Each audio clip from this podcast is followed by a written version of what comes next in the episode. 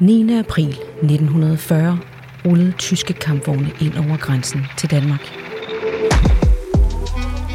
Verdens vel nok mest moderne hær rullede selvsikkert op igennem Sønderjylland, mens modige danske soldater tog kampen op på deres cykel. Det var en ulige kamp. Vi kunne lige så godt overgive os. Og ret hurtigt besluttede de danske politikere sig for, at vi også lige så godt kunne samarbejde med tyskerne. På den måde vil man kunne skåne den danske befolkning for de værste redsler og bevare mest mulig magt på danske hænder. Men det blev hurtigt problematisk for en række socialdemokrater, som ellers under landsfader Stavning havde fået mere end grønt lys til samarbejdet med tyskerne. For kunne man være pro-tysk, uden at propagandere for besættelsesmagten? Er venlighed over for din besætter snarådigt og pragmatisk? Eller er det opskriften på en sjæls fordav? Hvad er den kloge måde at håndtere krig og besættelse på? Og hvad er den mest ærefulde?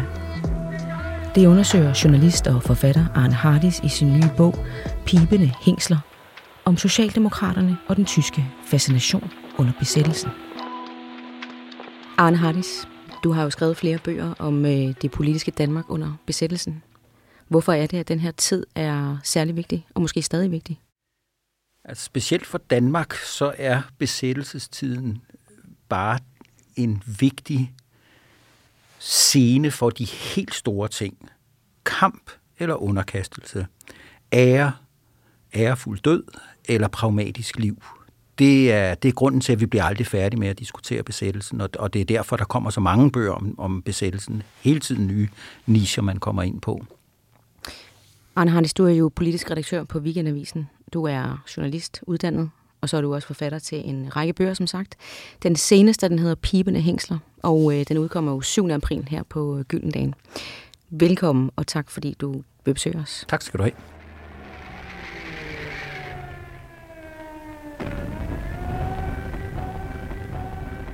Jeg vil godt lige starte med at gå helt tilbage til tiden lige omkring 1940-41. Kan du ikke lige prøve at tage os med tilbage til det og beskrive situationen i Danmark, stemningen? Jo, altså hvis man, hvis man starter omkring sommeren 40, og det, det meste af min bog foregår øh, fra sommeren 40 og så 41, 42 ud, så er man jo i den situation, at alle mennesker må se, at Tyskland er ved at sætte sig på Europa. Øh, Danmark er besat, Norge er besat, Beneluxlandene er besat, franskmændene er besat, øh, der er sket nogle delinger i Østeuropa osv. Så, så der tegner sig billedet af, at lige så langt frem man kan se, så skal man finde ud af at, at indrette sig med, øh, med Tyskland. Og det har man jo taget fat på i Danmark fra det øjeblik, besættelsen var en realitet. Så besluttede man sig for, hvordan, hvordan man skulle håndtere det.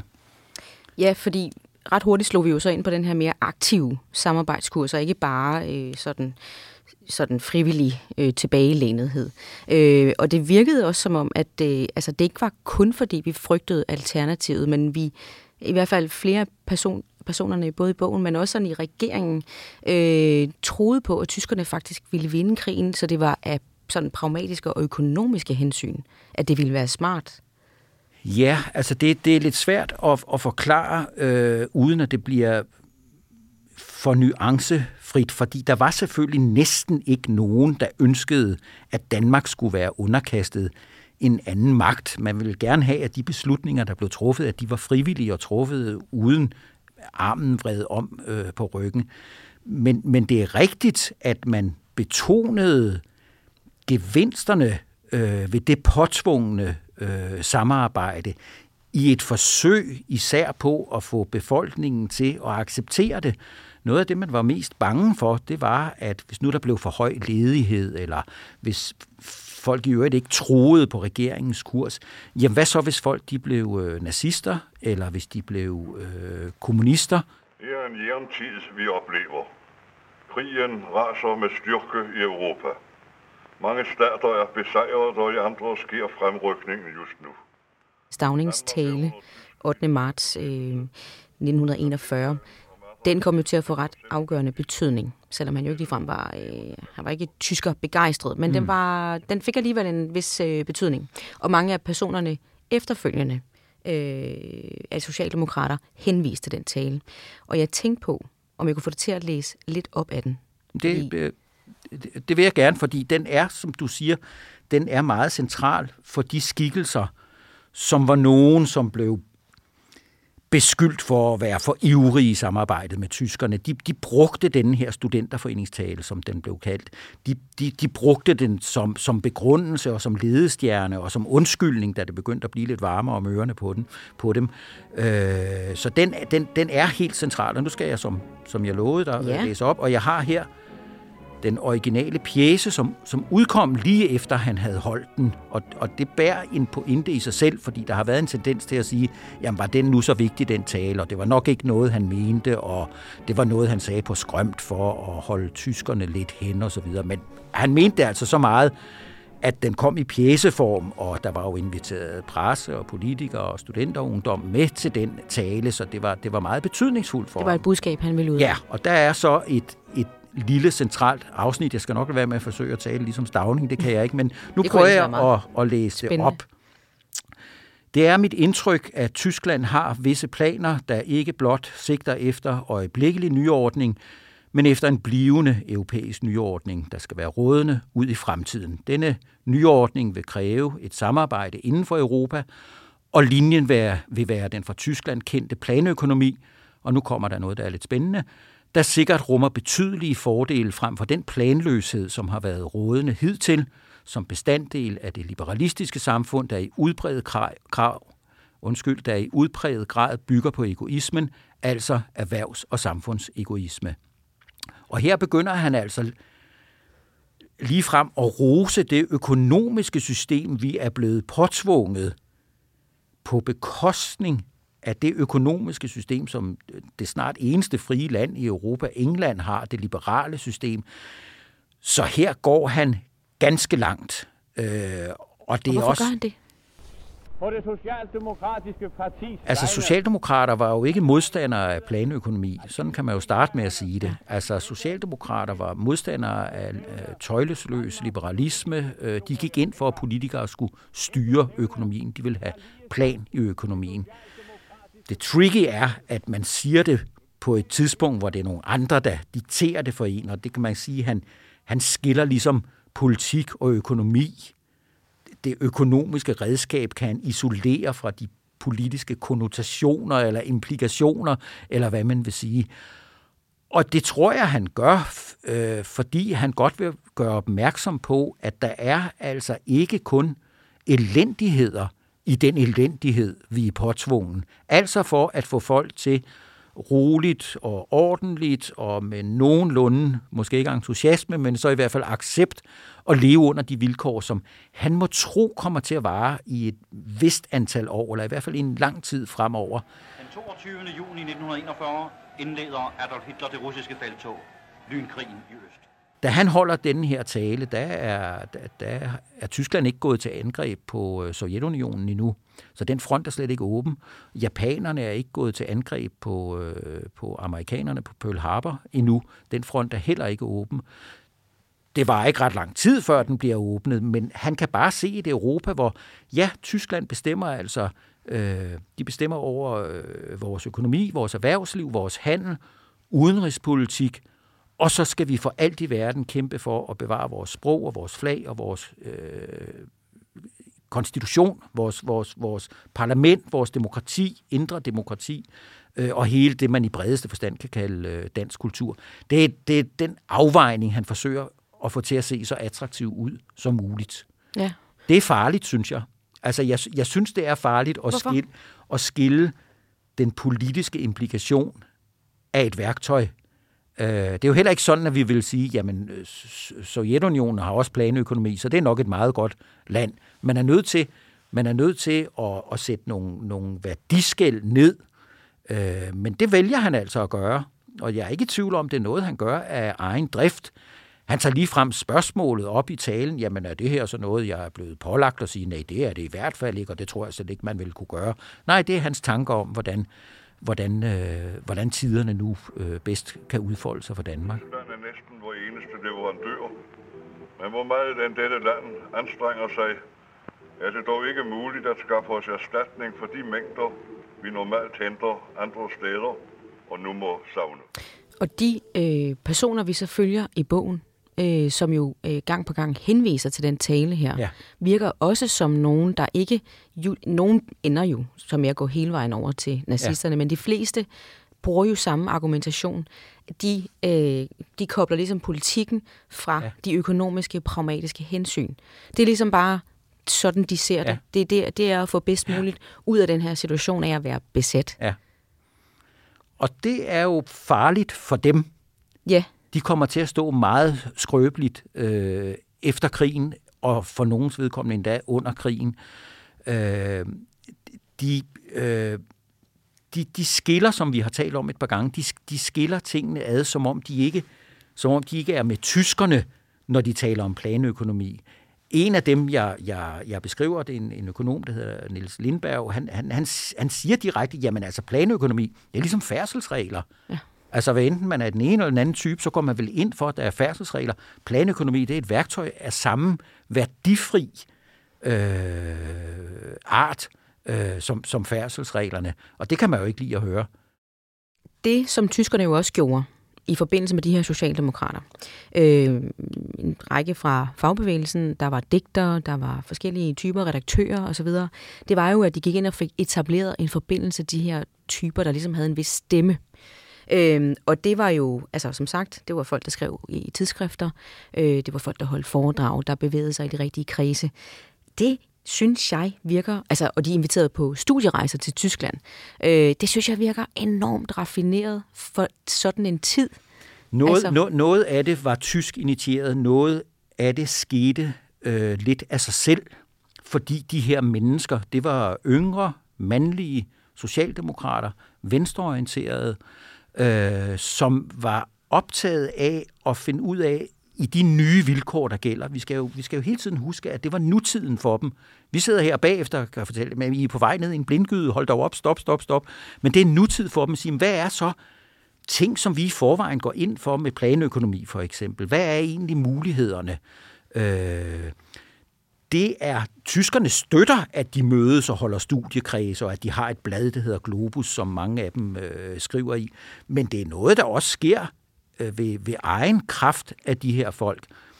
De studieture, du nævner, som, som kommer til Tyskland, det er noget, tyskerne inviterer til. Man har lavet en slags uformel øh, aftale med arbejderbevægelsen, øh, hvor, hvor Stavning sikkert sidder bag ved den danske side, og som siger, jamen altså danskerne, nu siger jeg det sådan lidt tegnsagagtigt, danskerne har en interesse i, at de faglige organisationer ikke går i opløsning, at Danmark selv organiserer sine arbejdere, Tyskland har en interesse i at få adgang til den danske arbejders øje og øre. Der er 500.000 medlemmer af fagbevægelsen. De har fagblade. Det er en rigtig god idé, synes tyskerne, hvis man kan få nogle tyskvenlige, oplysende artikler om, hvordan det egentlig går til øh, nede i Tyskland. Det er, som du, som du antyder, det er en lidt forfinet måde at lave propaganda på. Så der, der ryger altså tre hold relativt fremstående, sådan et dusin hver gang, øh, mennesker ned til Tyskland for at studere, hvordan de egentlig har indrettet sig. Øh, det sker i, i uh, slutningen af 40, og så to gange til i uh, 41. Og det, det virker bare sådan uh, ret, uh, en ret raffineret propagandamåde sådan tilbage i uh, 41, 42. Ja. Øhm, ja. Og være så opmærksom på, at man skal vinde folks hjerter og sind. Ja, altså øh, det er jo tydeligt, at, at tyskerne vil godt have danskerne med på det her projekt. De har ikke nogen plan om på længere sigt, tror jeg, at vi skal have et demokratisk styre i Danmark. Det er, der, det er der ikke rigtig noget, der taler for. Men de vil godt have, mens det går for sig, at det så foregår, øh, at, at vi nogenlunde accepterer det. Og der er jo nogle af de folk, der kommer til Tyskland. For eksempel Harald Bergstedt, som er ganske kendt i hvert fald for sine sange, øh, Solen er så rød, mor, og jeg ved en lærkerede han er begejstret på forhånd, og han kan slet ikke tøjle sin begejstring, da han kommer hjem igen.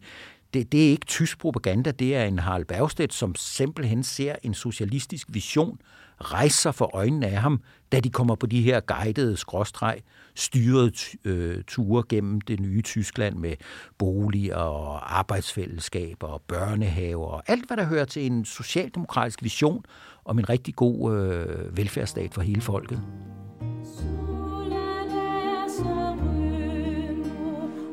Solen er så rød, mor, og skoven bliver så sort, skrev digteren Harald Bergstedt i 1915.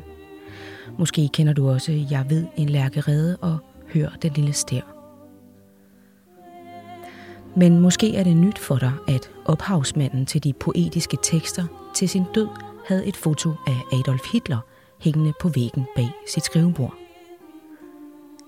Digteren Harald Bergstedt var socialdemokrat, ja faktisk et ikon i arbejderbevægelsen. Men særligt efter studierejserne til Tyskland under besættelsen, voksede hans begejstring for det nye Tyskland til uanede og, skulle det vise sig, utilgivelige højder. Digteren endte ensom og isoleret og blev begravet i dybeste stillhed i fællesgrav på Bispebjerg Kirkegård, fortæller Arne Hardis.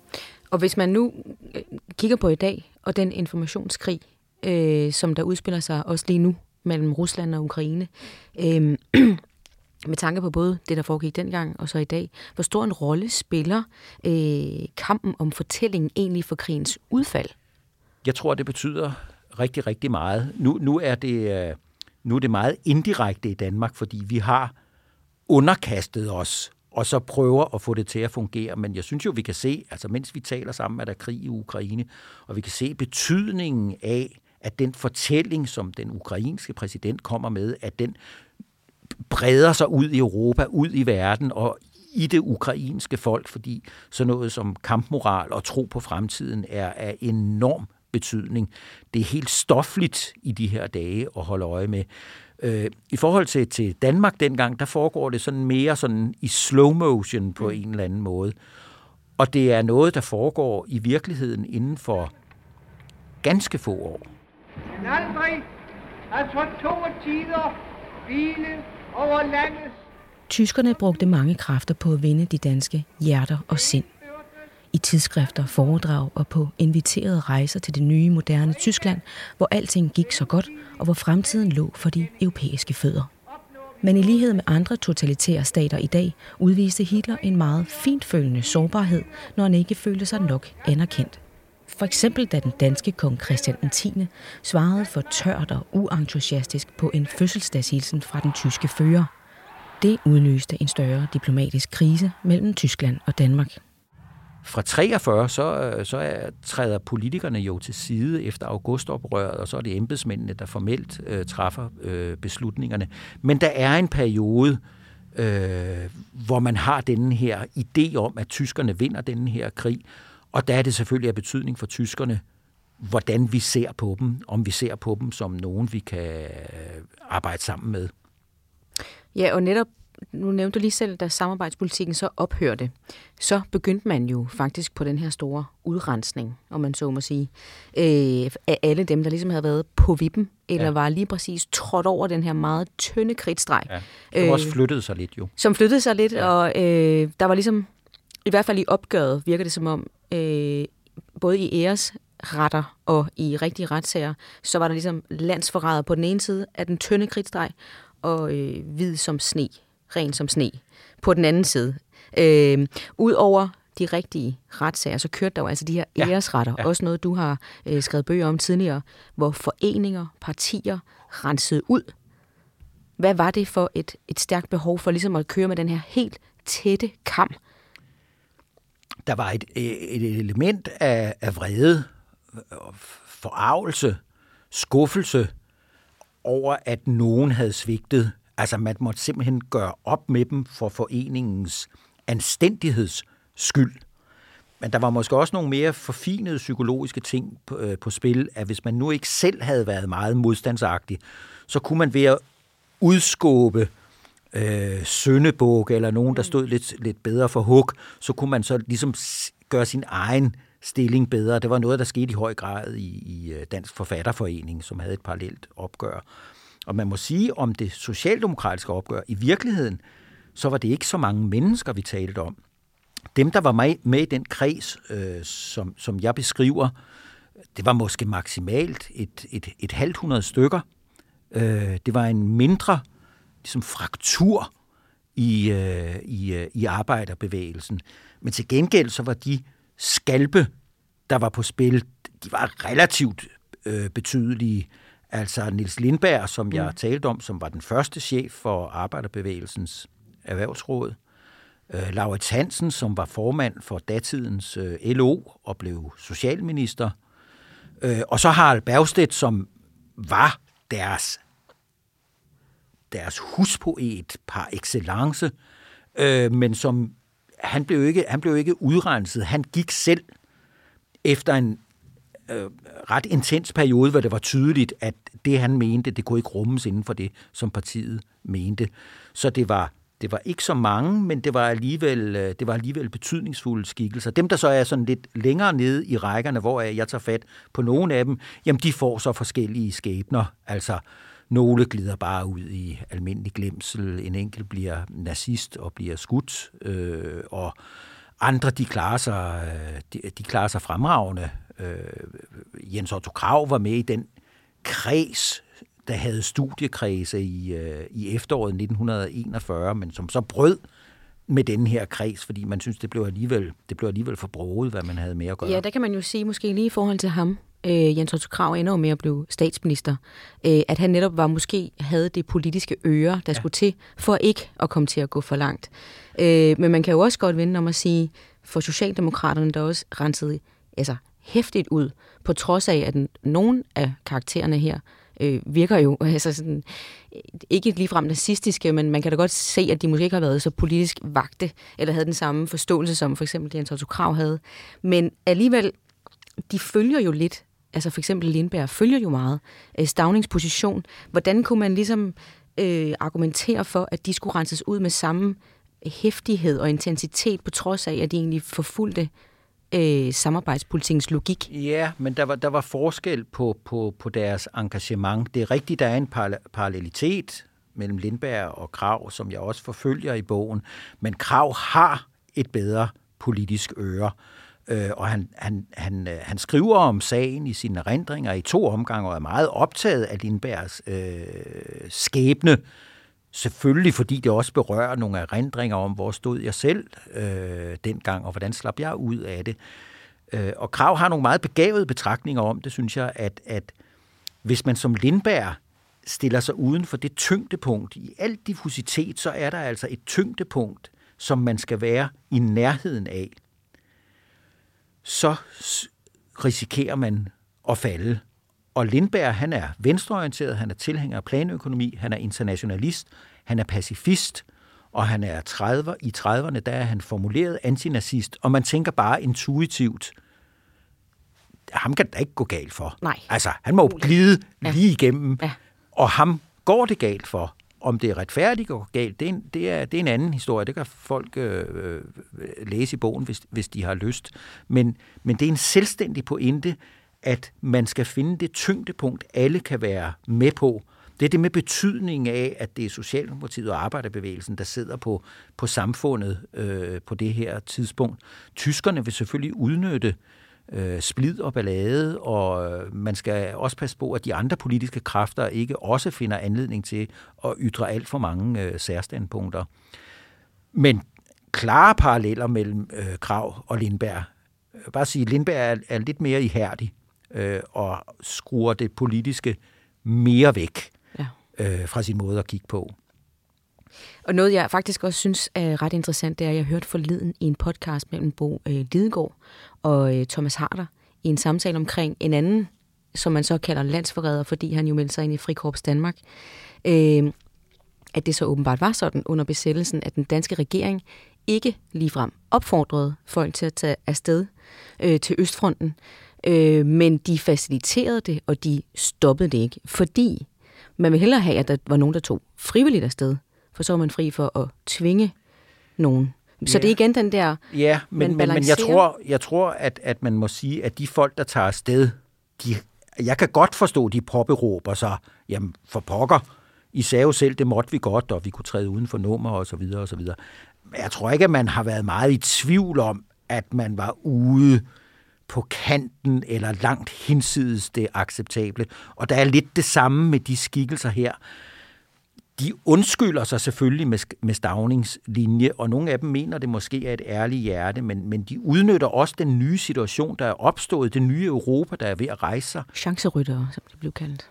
Ja, men det virker så, det virker så, så, så handelsmandsagtigt. Men, men det er jo det rigtigt. måske også. De siger, at der er en chance i tiden for at fremme dagsordner, man selv har. Man synes måske, at Socialdemokratiet er gået for langt i samlingsregeringen i forhold til at at tugte øh, arbejdernes levestandard, for den, øh, den blev jo forringet som følge af, af, af samlingsregeringens politik.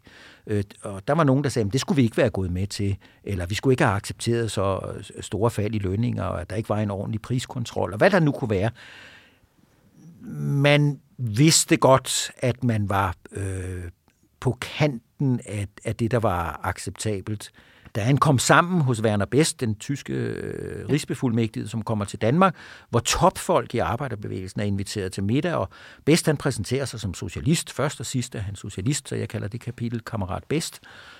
Og der er en diskussion om, om ikke arbejdernes lønninger burde hæves, og bagefter så er der en kæmpe diskussion om, da man prøver at rulle det op, sad de og bad besættelsesmagten om at hjælpe med at få de danske lønninger op. Det, det er helt uantageligt på den måde at gå besættelsesmagtens ærne. Øh, og det siger de jo alle sammen. Nej, det, det, det var der det ikke tale om. om. Det, det, jo, det snakkede vi om, men det var slet ikke det. Det var bare en almindelig orientering osv. Ja.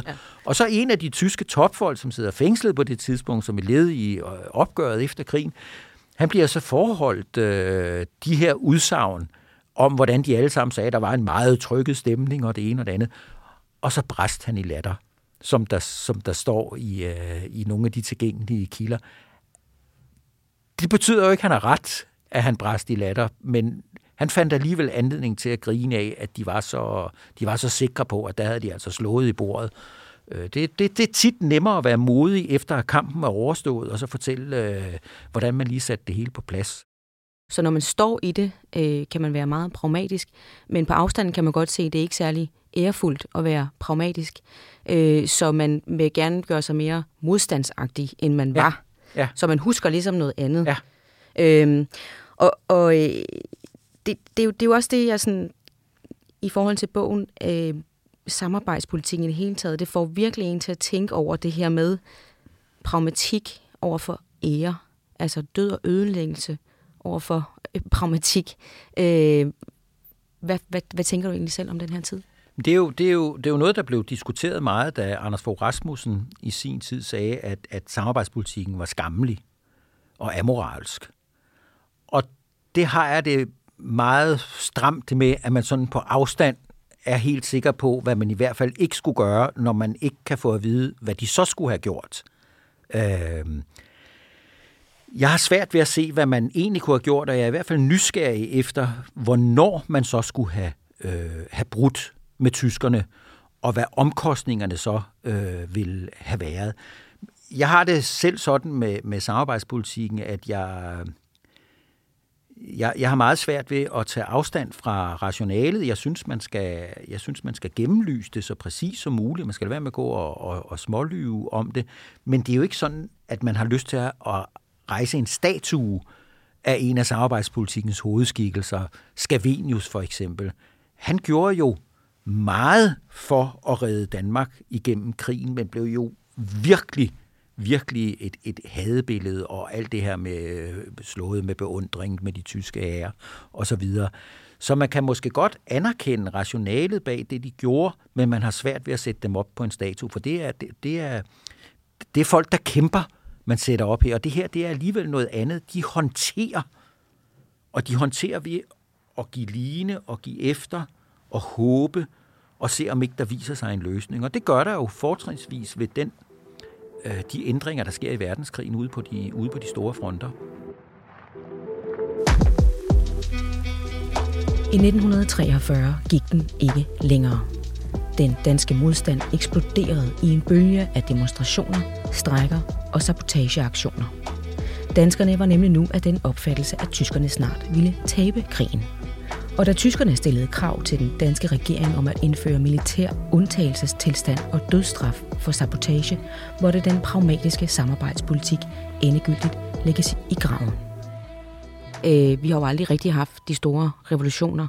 Når noget bliver ændret, så snakker vi stille og roligt om det, ikke? Øh, og, og det er jo det, man godt kan måske kigge tilbage på og føle lidt, at det er den danske pragmatik, der har reddet os. Den har været fornuftig. Øh, på afstand stadigvæk fornuftig. Men vi skammer os stadigvæk over det. Jeg synes, ja, jo, men jeg, jeg synes ikke, man skal, skal skamme sig over det. Jeg synes, man skal ærligt fortælle, hvad indgår der i regnskabet. Og, og der er et, et af de eksempler, man altid nævner, hvad vil der være sket med, med, med jøderne øh, meget tidligere under besættelsen. Og det har stor betydning for, hvor mange der dør, fordi det er simpelthen, hvor lang tid er der tilbage af krig, og kan du få røde korspakker osv. osv. Alle de der diskussioner, synes jeg, man skal tage. Det der, det der er det interessante ved, ved den her øh, historie, jeg har taget fat på, hvis man ser det sådan lidt ovenfra, det er, at Socialdemokratiet ligesom forsøger at stjæle modstandsbevægelsens fortælling. Man overtager modstandsbevægelsens værdier og narrativer og hvad det hedder alt sammen. Øh, og siger, at vi var jo også modstandsfolk, og vi vil jo også bryde med tyskerne og så videre. Og det er bare ikke helt sandt de ønskede ikke at bryde med, med tyskerne, da brudet kom øh, 29. august 43. De bandede og svoglede over øh, de øh, chauvinister, altså konservative og kommunister, der havde ødelagt det hele. Og det gav en, det gav en forkrampelse i den danske debat.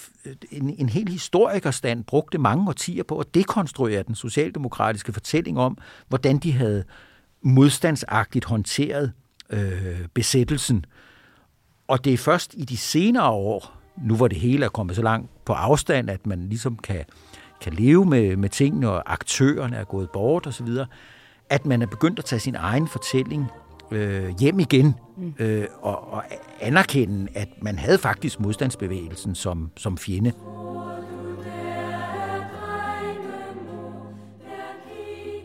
Hverken dengang eller i dag hylder vi samarbejdspolitikkens snarådighed. Vi hylder ikke forsøget på at få det bedst mulige ud af den værst tænkelige situation. Klygtigt at narre fjenden til at tro, vi var venligt stemt, så vi kunne gemme os i fred og ro. Det er smart. Det er måske også meget dansk. Men det er ikke ærbart, og det ved vi. Derfor måtte villigheden også høre op. Æren tilhører modstanden. Æren tilhører ukrainere, der står med molotov-cocktails i køkkenvinduet. Ære er at kæmpe for alt, hvad du har kært. At dø, om så det gælder. Du har lyttet til Bliksen eller Kaos. En podcast fra Gyldendal.